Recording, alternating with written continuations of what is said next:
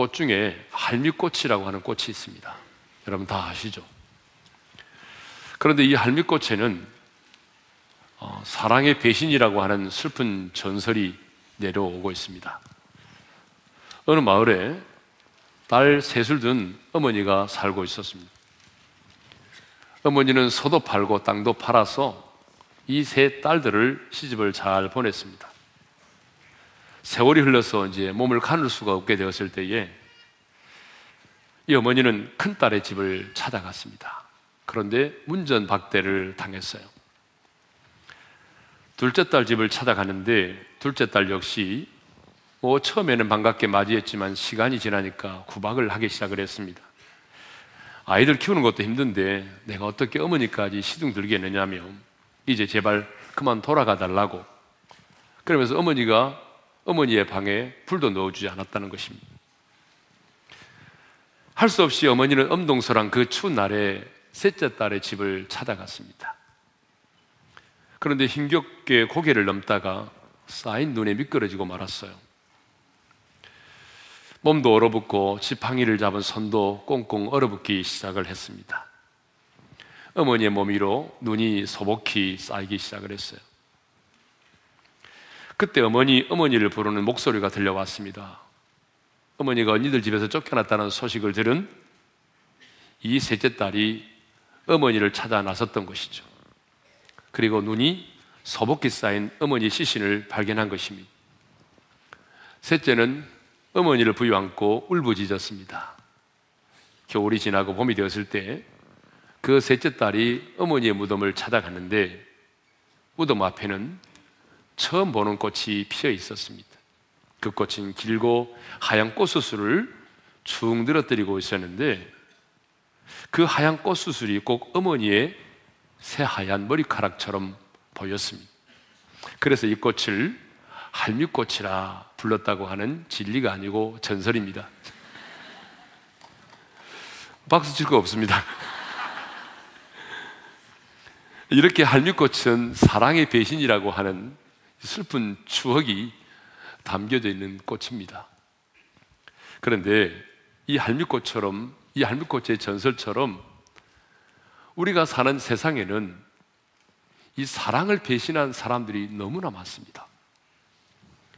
부모님의 그 사랑을 배신한 자식들, 여러분, 아내의 사랑을 배신한 그 남편들, 아니, 남편의 사랑을 배신한 아내, 자기가 몸담고 있던 그 직장을 배신하고 직장의 상사와 동료를 배신하고 친구를 배신한 그런 배신자들이 우리들 주변에는 너무나 많이 있습니다. 성경을 보게 되면 우리 예수님도 사랑했던 제자들로부터 배신을 당했죠. 하나님의 마음에 합한 사람이었던 다윗도 믿었던 신복들에 의해서 배신을 당하지 않았습니까? 그래서 시편 109편 5절에 이런 말씀이 있어요. 한번 읽겠습니다. 시작. 그들이 악으로 나의 선을 갚으며 미워함으로 나의 사랑을 갚았사오니. 예. 이것은 뭘 말하죠? 사랑의 배신을 말하는 거죠. 자, 우리가 인생을 살다 보게 되면 이처럼 배신의 아픔을 당할 때가 참 많이 있습니다. 사실 이 배신의 아픔보다 더 큰 아픔은 없습니다. 왜냐하면 이 배신이라고 하는 것은 내가 가장 믿었던 사람, 내가 가장 사랑했던 사람으로부터 당하는 것이기 때문에 그렇습니다. 그래서 단테는 신곡에서 배신을 가장 무서운 죄로 다루고 있어요. 단테의 신곡 가운데 지옥편을 보게 되면 지옥은 지하 1층에서부터 이 9층까지로 되어 있는데 재질이 나쁠수록 더 아래쪽에 갇히게 된다는 거죠. 그러면 지하 1층에는 누가 있을까요? 지하 1층에는 뭐 삶 자체는 훌륭했지만은 예수님 이전에 탄생을 했거나 또 예수님의 존재를 몰랐기 때문에 신앙 고백을 할 수 없었던 사람들이 지옥 1층에 있다는 것입니다. 성경이 그런 얘기가 아닙니다, 여러분. 단테의 신곡 지옥편에 그렇습니다. 그러면 지하 7층에는 누가 있을까요? 지하 7층에는 폭력을 쓰는 사람들, 살인을 저지른 사람들이 지하 7층에 있다는 거예요. 그러면 지옥 중에 지옥이라고 불려지는 그 지하 9층에는 누가 갇혀 있을까요? 물어볼 것도 없죠. 배신자들이 있다는 거, 배신자들. 예수님을 배신한 카론 유다를 포함해서 예? 아버지 같은 존재인 시저를 칼로 찌른 브루터스와 같은 그런 배신자들이 사탄에 의해서 피를 철철 흘리면서 물어 뜯기고 있다는 것입니다. 자, 이것을 보게 되면 탄테는 이 인간의 죄 가운데서 이 배신을 가장 큰 죄로 다루고 있다는 것입니다. 그런데 저는 오늘 성경에 나오는 인물들 가운데 하나님의 사랑을 배신했던 한 사람을 말씀드리고자 합니다. 하나님의 사랑을 배신했던 그 한 사람, 바로 솔로몬입니다. 솔로몬은 어쩌면 이 세상에 존재했던 사람 가운데 가장 하나님의 사랑을 많이 받았던 사람입니다. 제가 솔로몬이 얼마나 하나님의 사랑을 많이 받았는지를 증거를 대겠습니다. 첫째로, 그는 태어날 때부터 하나님의 사랑을 입은 자로 태어났습니다. 여러분, 솔로몬은 아버지 다윗과 어머니 바세바 사이에 태어났습니다. 그런데 솔로몬이 태어났을 때 하나님께서 친히 그 이름을 지어 주셨습니다. 성경을 보게 되면 솔로몬이 태어났을 때 하나님은 그를 사랑하사 그 이름을 여디디아라고 친히 하나님이 그 이름을 지어 주셨어요. 여러분 사무엘하 12장 24절과 25절을 읽겠습니다. 시작. 그가 아들을 낳음에 그의 이름을 솔로몬이라 하니라. 여호와께서 그를 사랑하사 선지자 나단을 보내 그의 이름을 여디디아라 하시니 이는 여호와께서 사랑하셨기 때문이더라. 하나님께서 태어난 아들 솔로몬을 사랑하셨다고 말씀합니다. 그리고 하나님 자신이 그 이름을 여디디아라. 하나님 자신이 그 이름을 지어주셨어요. 그러면 여디디아라고 하는 이름의 뜻이 뭘까요? 여호와께 사랑을 입은 자라 그런 뜻입니다. 그러니까 여러분 솔로몬이 이 땅에 태어났을 때 하나님은 그의 이름을 지어주면서 너는 나의 사랑을 입은 자야. 그런 이름을 지어주셨다니까요. 이 세상에 태어날 때부터 이렇게 하나님의 사랑을 안고 태어난 사람이 누가 있을까요? 여러분 이름은 누가 지어줬죠? 여러분 이름은 부모님이 지어줬어요. 아니면 할머니, 할아버지가 지어주었지? 아니면 창명소에 가서 지었던지? 그런데 여러분 솔로몬은요 하나님이 여디디야 하나님의 사랑을 입은 자라고 하는 이름을 친히 지어줬어요. 그러니까 솔로몬은 태어날 때부터 하나님의 사랑을 안고 이 땅에 태어난 사람이죠. 두 번째로 솔로몬이 얼마나 하나님의 사랑을 많이 받은 사람인가 하면 솔로몬이 받은 그 축복을 생각해 보면 알 수 있습니다. 솔로몬은 정말 축복을 많이 받은 사람인데 솔로몬이 하나님께로부터 받은 그 축복을 우리가 크게 세 가지로 나눌 수가 있습니다. 그 첫 번째 축복이 뭐냐 그러면 가장 뛰어난 지혜를 얻었다는 거예요. 솔로몬이 왕이 되자마자 하나님 앞에 일천 번제를 드렸잖아요. 하나님 앞에 일천 번제를 드렸을 때에 하나님께서 어때요? 그에게 뛰어난 지혜를 주셨습니다. 열왕기상 3장 12절을 읽겠습니다. 다 같이 시작. 내가 네 말대로 하여 내게 지혜롭고 총명한 마음을 주노니 네 앞에도 너와 같은 자가 없었거니와 내 뒤에도 너와 같은 자가 일어남이 없으리로다. 그러니까 전무후무한 그런 뛰어난 지혜를 하나님이 주셨습니다. 여러분 솔로몬 왕이 얼마나 지혜가 대단했는지요. 성경을 보게 되면 온 세상 사람들이 다 하나님께서 솔로몬에게 주신 그 지혜를 듣고자 그 얼굴 보기를 원해서 각기 예물을 가지고 솔로몬을 찾아왔다는 거죠. 자, 열왕기상 10장 24절 25절 읽겠습니다. 시작. 온 세상 사람들이 다 하나님께서 솔로몬의 마음에 주신 지혜를 들으며 그의 얼굴을 보기를 원하여 그들이 각기 예물을 가지고 왔으니 네. 솔로몬이 지혜가 얼마나 뛰어났으면 국내에 있는 사람만이 아니라 회에 있는 사람들이 하나님께서 그 솔로몬에게 주신 지혜를 듣고자 솔로몬의 얼굴을 한 번이라도 보고자 각기 예물을 들고 예물을 싸들고 솔로몬을 찾아왔다는 것입니다. 그래서 여러분 이 궁전은요 솔로몬의 지혜를 듣고자 국내에서 찾아온 사람들로 언제나 문전성시를 이루었습니다. 얼마나 지혜가 뛰어났으면. 두 번째로 솔로몬이 하나님께로부터 받은 축복이 있는데요. 그게 뭐냐 그러면 성전을 지어서 하나님께 봉헌을 했다는 사실입니다. 여러분, 다윗이 얼마나 성전을 짓고 싶어 했습니까? 그렇죠? 그렇지만 하나님은 다윗에게 그 성전을 짓는 것을 허락하지 않았습니다. 그런데 그 아들 솔로몬이 왕이 되어서 4년째부터 7년이라고 하는 시간에 걸쳐서 하나님의 성전을 지어서 하나님께 봉헌을 했습니다.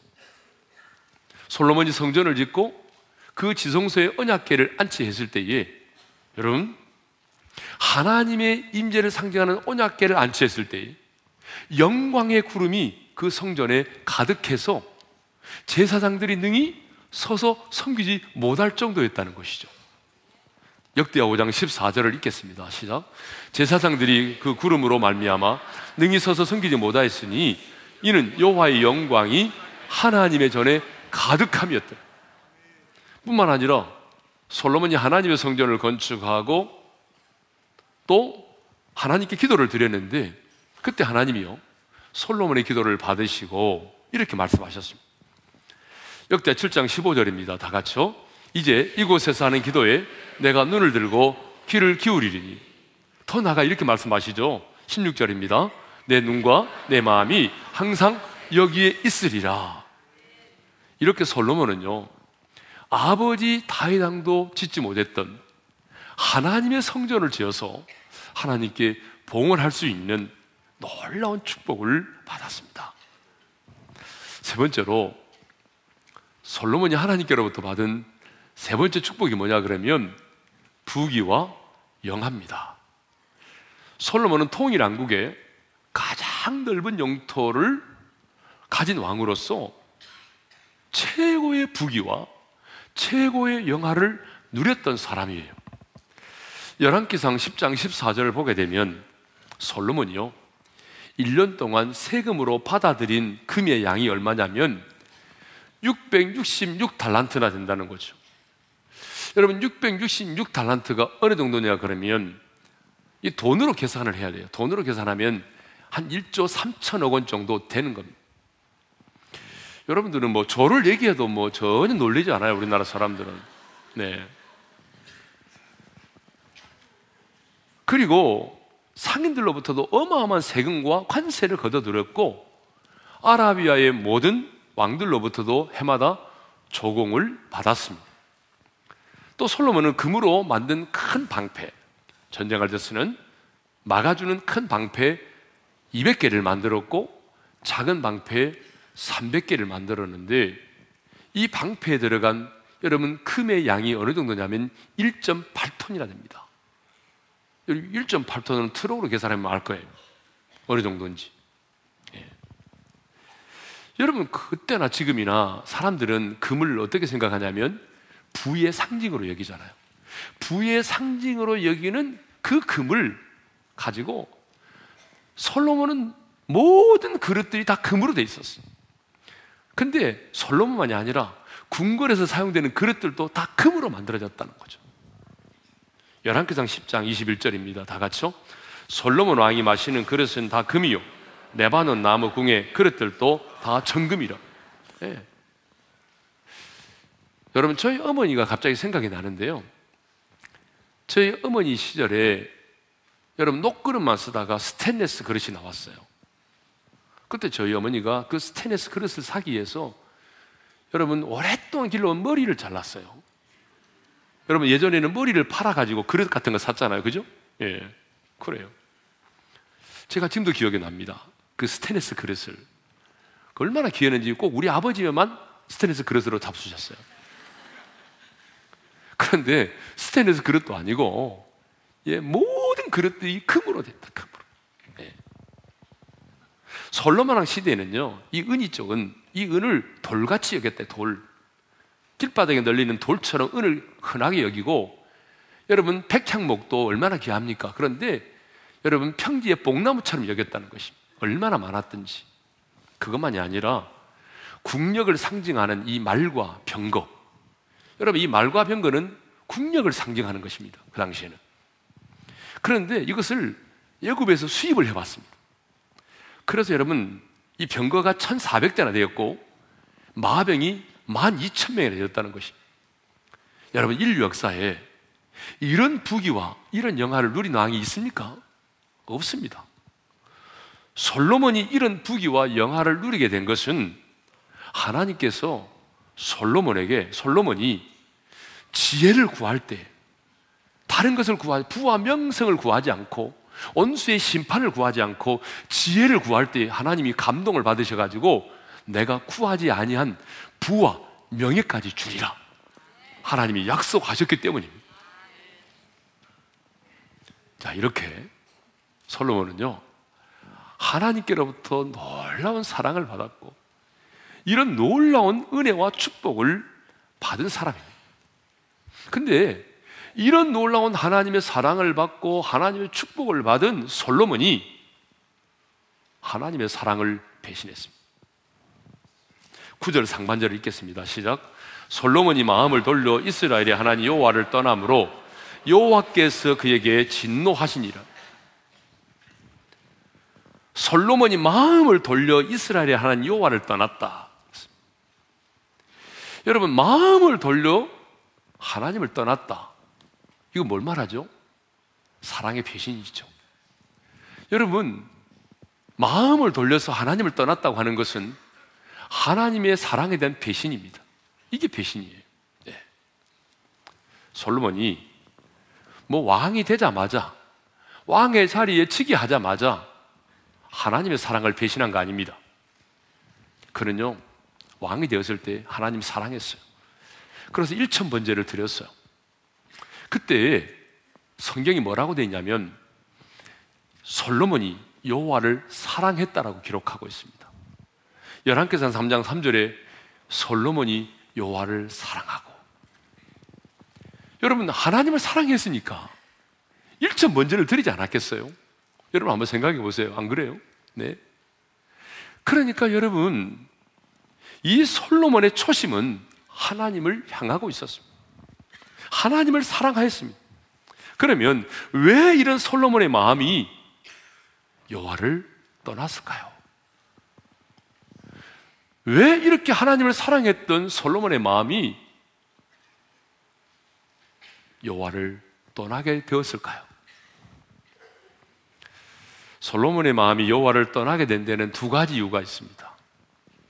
그 첫 번째 이유가 뭐냐면 부귀와 영화 때문입니다. 솔로몬은 하나님의 은혜로 이런 엄청난 부와 명예를 누리게 되었는데 이것 때문에 이것 때문에 그 마음이 하나님을 떠나게 된 것입니다. 솔로몬은 이 병거와 은금에 자신의 마음을 빼앗기고 말았습니다.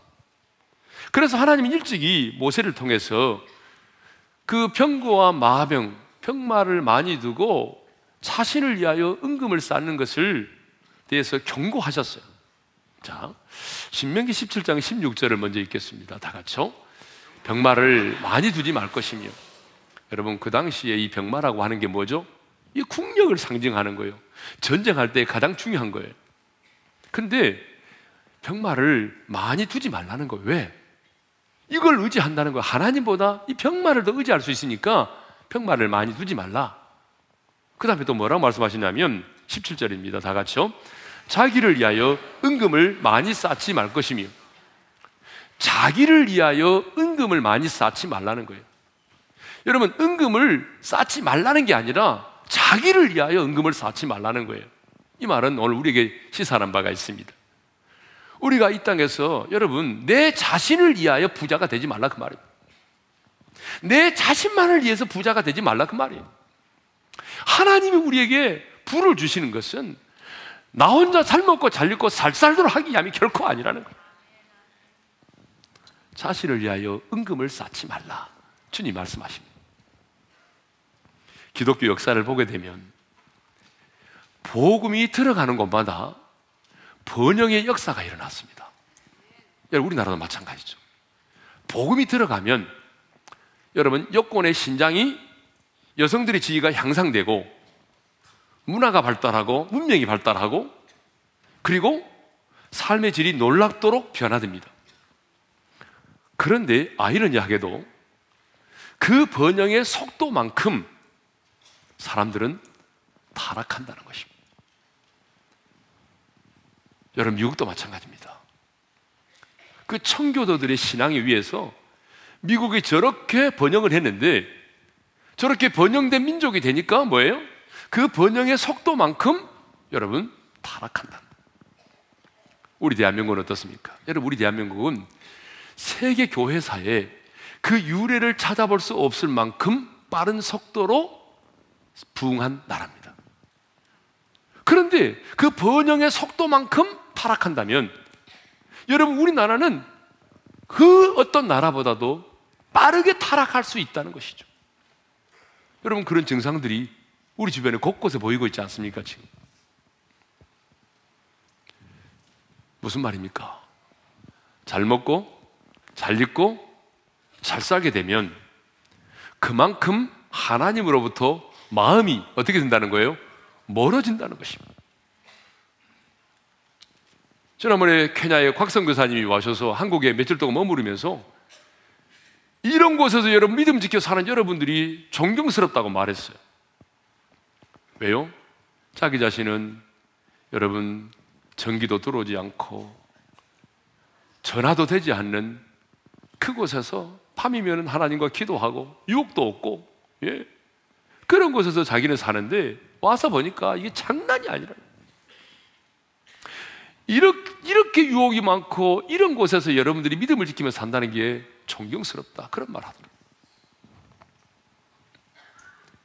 여러분 그래서 참원 기자는 참원 4장 23절에서 이렇게 말했어요.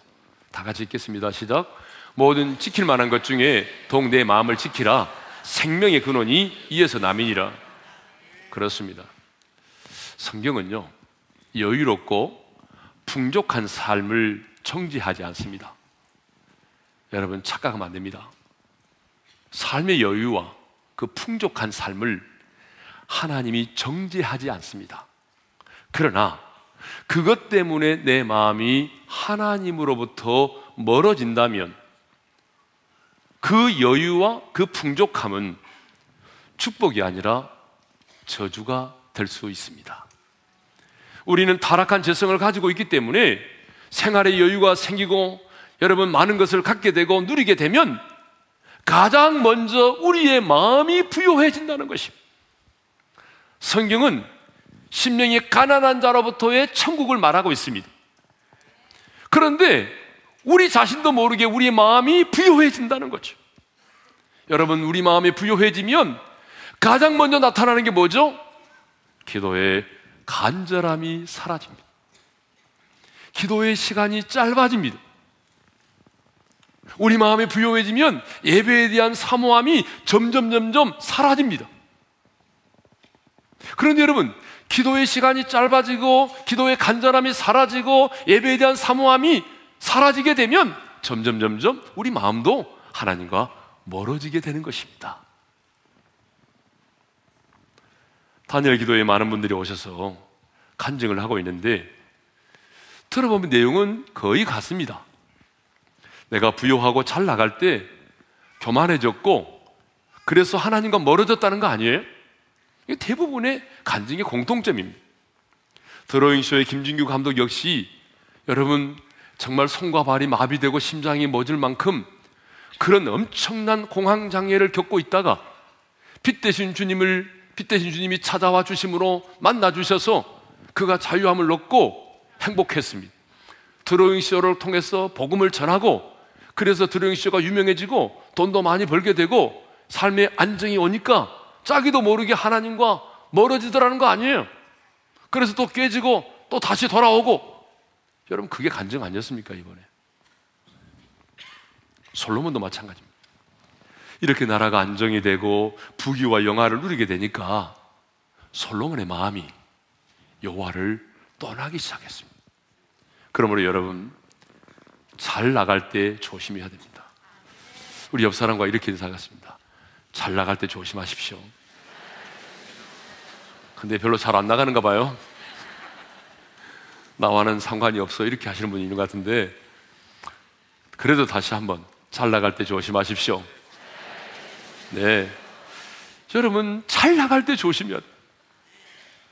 사업이 잘 될 때, 식당이 잘 될 때, 내 자녀가 잘 나갈 때, 여러분, 내 자녀가 원하는 대학에 들어갈 때, 여러분, 그때 조심해야 돼요. 네. 기도도 마찬가지입니다. 여러분, 기도가 응답되었을 때, 그때 조심해야 됩니다. 여러분, 교회도 마찬가지입니다. 교회도 여러분 부흥하고 성장할 때 조심해야 됩니다. 왜냐하면 사역의 열매도 우상이 될 수 있기 때문입니다. 우리의 사역의 열매도 우상이 될 수 있습니다. 예? 그러므로 우리는 끊임없이 내가 하나님의 은혜가 아니면 살아갈 수 없는 존재임을 깨닫고 끊임없이 하나님의 은혜 안에 거하면서 내 자신을 쳐서 복종시키며 십자가를 붙들고 그 그늘 아래 살아야 하는 것입니다. 그렇지 않으면 우리가 타락한 재성을 갖고 있기 때문에 나도 모르게 마음이 부요해지고 하나님과 멀어질 수 있다는 것입니다. 두 번째로 두 번째로 솔로몬의 마음이 여호와를 떠났던 두 번째 이유가 뭐냐 그러면 이방 여인과의 결혼 때문에 그렇습니다. 여러분 어, 열왕기상 11장 1절을 읽겠습니다. 다 같이요. 솔로몬 왕이 바로의 딸 외에 이방의 많은 여인을 사랑하였으니 곧 모압과 암몬과 예동과 시동과 한 여인이라. 여러분 한 여인을 사랑하는 것도 쉽지 않습니다. 여러분 남편들 그래 안 그래요? 쫄아가지고 말씀들을 못 하시는데 여러분 결혼해서 한 여자를 사랑하며 섬기며 사는 것도 쉽지 않아요. 그런데 여러분 솔로몬은 지금 이방의 많은 여인을 사랑했대. 많은 여인을 하나님은 일찍이 이방 여인과의 결혼을 금하셨잖아요. 자, 우리 2절 상반절을 읽겠습니다. 시작. 여호와께서 일찍이 이 여러 백성에 대하여 이스라엘 자손에게 말씀하시기를 너희는 그들과 서로 통혼하지 말며 그들도 너희와 서로 통혼하게 하지 말라. 예, 이방인과 결혼을 해서는 안 된다. 라고 말씀하셨다는 거예요. 그러면 왜 하나님이 이방 사람과 결혼하지 말라고 말씀하셨냐면 이유가 있겠죠? 그 이유가 2절 하반절이 있습니다. 시작. 그들이 반드시 너희의 마음을 돌려 그들의 신들을 따르게 하리라 하셨으나 솔로몬이 그들을 사랑하였더라. 따라서 합시다. 그들이 반드시 너희의 마음을 돌려 그들의 신들을 따르게 하리라.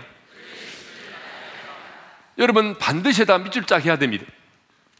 반드시예요, 반드시. 반드시 이방 여인을 맞아들이게 되면 이방 여인을 맞아들이게 되면 우리의 마음이 돌아서서 이방 신들을 섬기게 된다는 거죠. 4절도 똑같은 말입니다. 여러분, 그런데 실제로 어떻게 됐어요? 이제 3절과 4절을 보게 되면 실제로 그렇게 되죠. 자, 먼저 3절을 읽겠습니다. 시작. 왕은 후궁이 700명이요, 첩이 300명이라. 그의 여인들이 왕의 마음을 돌아서게 했더라. 누가 왕의 마음을 돌아서게 했다고요? 그의 여인들이. 그가 사랑했던 그 많은 이방 여자들이. 4절 읽겠습니다. 시작. 솔로몬의 나이가 많을 때에 그의 여인들이 그의 마음을 돌려 다른 신들을 따르게 하였으므로 그의 여인들이 그의 마음을 돌려서 이방신을 따르게 했다는 것입니다. 이렇게 이방 여인들에 의해서 마음을 빼앗긴 솔로몬은 이제 마침내 어떻게 됐을까요? 가증한 우상을 숭배하게 됩니다.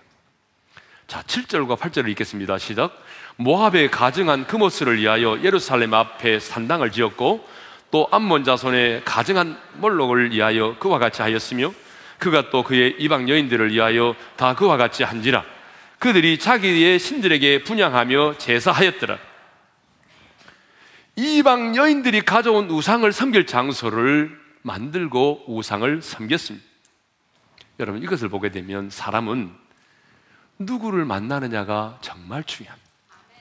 특별히 내가 누구를 내 인생의 반려자로 만나느냐 이것은 정말 중요합니다. 어떤 배우자를 만나느냐가 너무 중요한 거예요. 왜냐하면 사람은 만남을 통해서 영향을 받기 때문입니다. 우리 하나님 말씀하셨잖아요. 반드시 영향을 받는다는 것입니다. 그러니까 나는 절대로 그렇지 않아. 아니에요. 하나님 말씀하잖아요. 반드시 받는다고. 그러므로 우리는 우리의 자녀들이 경건한 믿음의 사람을 만날 수 있도록 해야 합니다. 세상의 지위와 재물과 스펙만을 보고 결혼하지 말고 정말 하나님을 사랑하고 하나님을 경외하는 믿음의 사람을 만날 수 있도록 해야 합니다. 이렇게 솔로몬은 그 마음이 여호와를 떠남으로 하나님의 사랑을 배신했습니다. 그런데 하나님은 솔로몬의 마음이 여호와를 떠나지 않도록 두 번이나 나타나서 경고를 하셨다는 사실입니다. 자, 오늘 보면 9절 하반절과 10절을 읽겠습니다. 시작. 여호와께서 일찍이 두 번이나 그에게 나타나시고 이 일에 대하여 명령하사 다른 신을 따르지 말라 하셨으나 그가 여호와의 명령을 지키지 않았으므로 하나님이 일찍이 솔로몬에게 두 번이나 나타나셔서 이러지 말라, 이러면 안 된다 라고 경고하셨다는 거예요.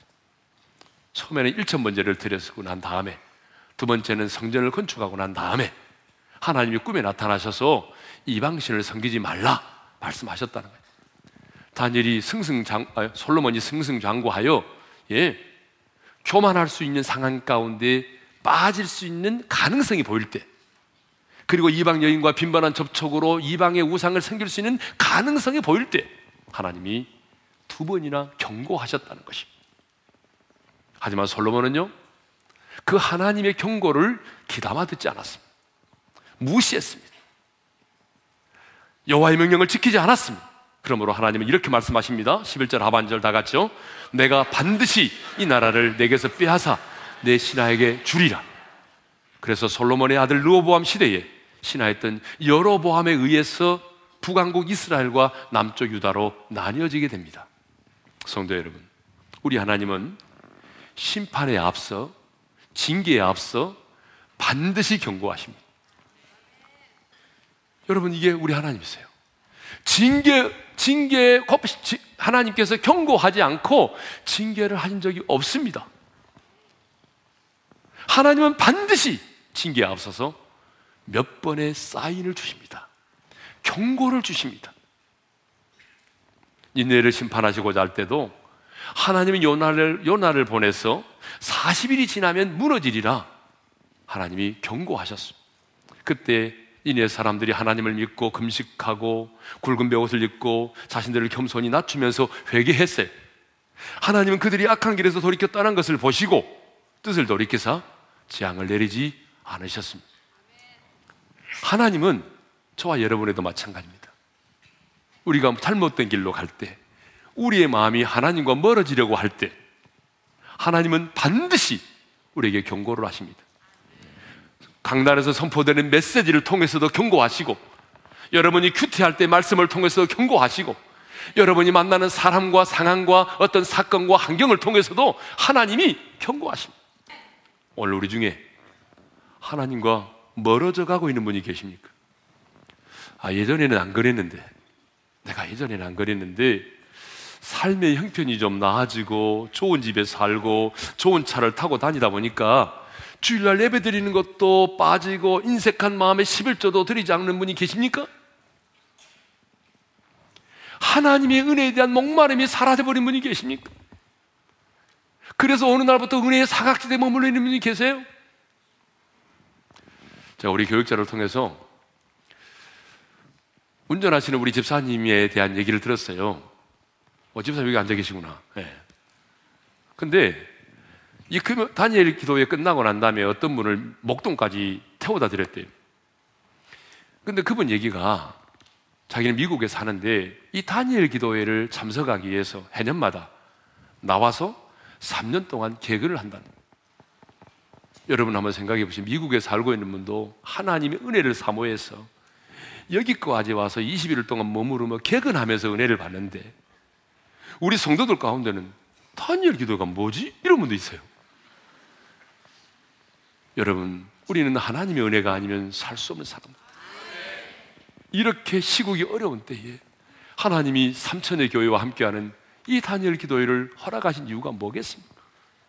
여러분, 함께 부르짖어 외통하고 회개하며 이 민족을 위하여 기도하도록 하기 위함이 아니겠습니까?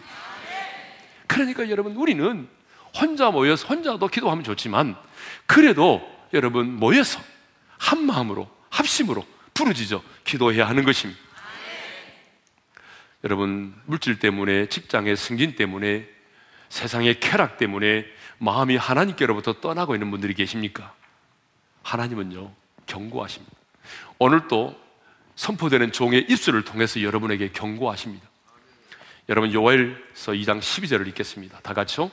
이제라도 금식하고 울며 애통하고 마음을 다하여 내게로 돌아오라. 여러분 이제라도 늦지 않았다는 것입니다. 여러분 마음을 다하여 애통하며 주께로 돌아오라는 것입니다. 여러분의 마음이 하나님을 떠난다고 하는 것은 하나님의 사랑을 배신하는 것입니다. 왜냐하면 주님이 우리를 얼마나 사랑하셨습니까? 주님이 저와 여러분을 얼마나 사랑하셨으면 자기 아들을 이 땅에 보내시고 십자가에 달려 죽게 하셨겠습니까? 자기 아들을 죽이면서까지 하나님이 저와 여러분을 사랑했는데 우리의 마음이 그 하나님에게서 세상으로 향하여 있다면 여러분 우리는 영적인 간음을 행하는 사람들이고 하나님의 사랑을 배신한 사람들이 되는 것입니다. 오늘도 우리를 너무나 사랑하시기 때문에 경고하시면서 기다리시는 그 하나님의 사랑을 배신하지 않기를 바랍니다. 하나님의 사랑을 배신하는 것이 가장 큰 죄입니다. 눈에 보이는 세상의 재물과 승진과 명예 때문에 하나님의 사랑을 배신하지 않기를 바랍니다. 오늘 우리 찬양을 드리면서 내게 베풀어 주신 그 하나님의 은혜와 사랑 다시 한번 다시 한번 생각하면서 이 찬양을 드릴 수 있기를 바랍니다. 주의 사랑은 주의 선하심을 주의 은혜를 주의 은혜를 생각해 보라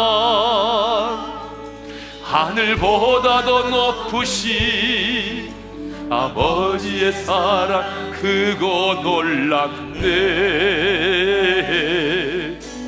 아버지 사랑 놀라 내 어찌 그 사랑 잊으리? 내 어찌 그 사랑 잊으리? 내 어찌 주의 긍휼 잊으리 내 영혼의 모든 손 만족시키 하나님 나기를 잃고 헤맬 때 나기를 잃고 헤맬 때 그 사랑 날 찾아 내셨네 내 영혼의 모든 손 만족시키 하나님. 주의 사랑을 주의 선하심을 주의 은혜를 생각해 보라. 하늘보다 더 높으신 아버지의 사랑 그거 놀랍네. 아버지 사랑 그거 놀랍. 아버지 사랑 크고 놀랍네. 아버지 사랑 크고 놀랍네. 눈을 감고 주신 말씀 마음에 새기며 기도합시다. 솔로몬은 하나님의 사랑을 입었습니다. 그가 태어났을 때 하나님은 여디디아라고 하는 이름까지 친히 지어주셨고 솔로몬을 사랑하사 가장 뛰어난 지혜를 주셨고 성전을 지어 봉헌할 수 있는 은혜를 주셨고 부귀와 영화를 주었습니다. 그럼에도 불구하고 솔로몬의 마음이 여호와를 떠났습니다. 하나님의 사랑을 대신했습니다. 여러분 우리는 어떻습니까? 우리는 새 언약의 백성으로서 솔로몬보다 더 큰 은혜와 더 큰 사랑을 받은 사람들입니다. 여러분 우리는 솔로몬보다 더 큰 사랑과 더 큰 축복을 받은 사람들입니다. 그런 우리들이 오늘 내 마음이 여호와를 떠나고 있지는 않습니까? 여러분 자신을 잘 돌이켜 보십시오. 여러분 부귀와 영화 때문에 솔로몬이 그 마음이 여호와를 떠났습니다. 오늘 눈앞에 보이는 물질 때문에 승진 때문에 인기와 명예 때문에 여러분의 마음이 여호와를 떠나고 있지는 않습니까? 아니면 하나님보다 이방 여인을 사랑했기 때문에 여러분의 마음을 빼앗기고 있지는 않습니까? 오늘 내 마음을 빼앗아가는 것이 무엇인지를 점검하고 하나님, 나는 하나님의 은혜가 아니면 살 수 없어요. 나는 하나님의 은혜가 아니면 살아갈 수 없어요. 오 주님, 내 마음이 다시 주를 향하기를 원합니다. 내 마음이 다시 하나님을 향할 수 있기를 원합니다. 하나님을 가장 뜨겁게 사랑하는 자로 살기를 원합니다. 십자가를 붙들고 은혜 가운데 살기를 원합니다. 우리 주여 한번 외치고 부르짖어 기도하며 나가겠습니다. 주여! 할렐루야 아버지 하나님 감사합니다. 하나님의 사랑을 대신하지 않도록 도와주십시오. 오늘 우리의 마음이 솔로몬처럼 여호와를 떠나고 있지는 않는지 점검해 볼 수 있기를 원합니다. 썩어지는 물질 때문에 하나님의 세상의 승기와 인기와 명예 때문에 내가 내 마음이 하나님을 떠나고 있는지 않는지 점검해 보게 도와주시고 하나님 아버지여 이제 하나님의 경고를 듣게 하여 주시고 하나님이여 그 경고를 듣고 깨닫게 도와주시고 하나님의 그 사랑의 경고를 무시하지 않도록 도와주시고 하나님의 은혜 보좌 앞에 나오게 하시고 주의 십자가를 붙들게 하시고 하나님 은혜의 그늘 가운데 하나님의 은혜의 그늘 가운데 거하게 도와주셔서 하나님 감사합니다 하나님의 은혜 안에 살아가게 도와주십시오. 이전보다 더 하나님을 사랑하는 자들로 살아가게 도와주십시오.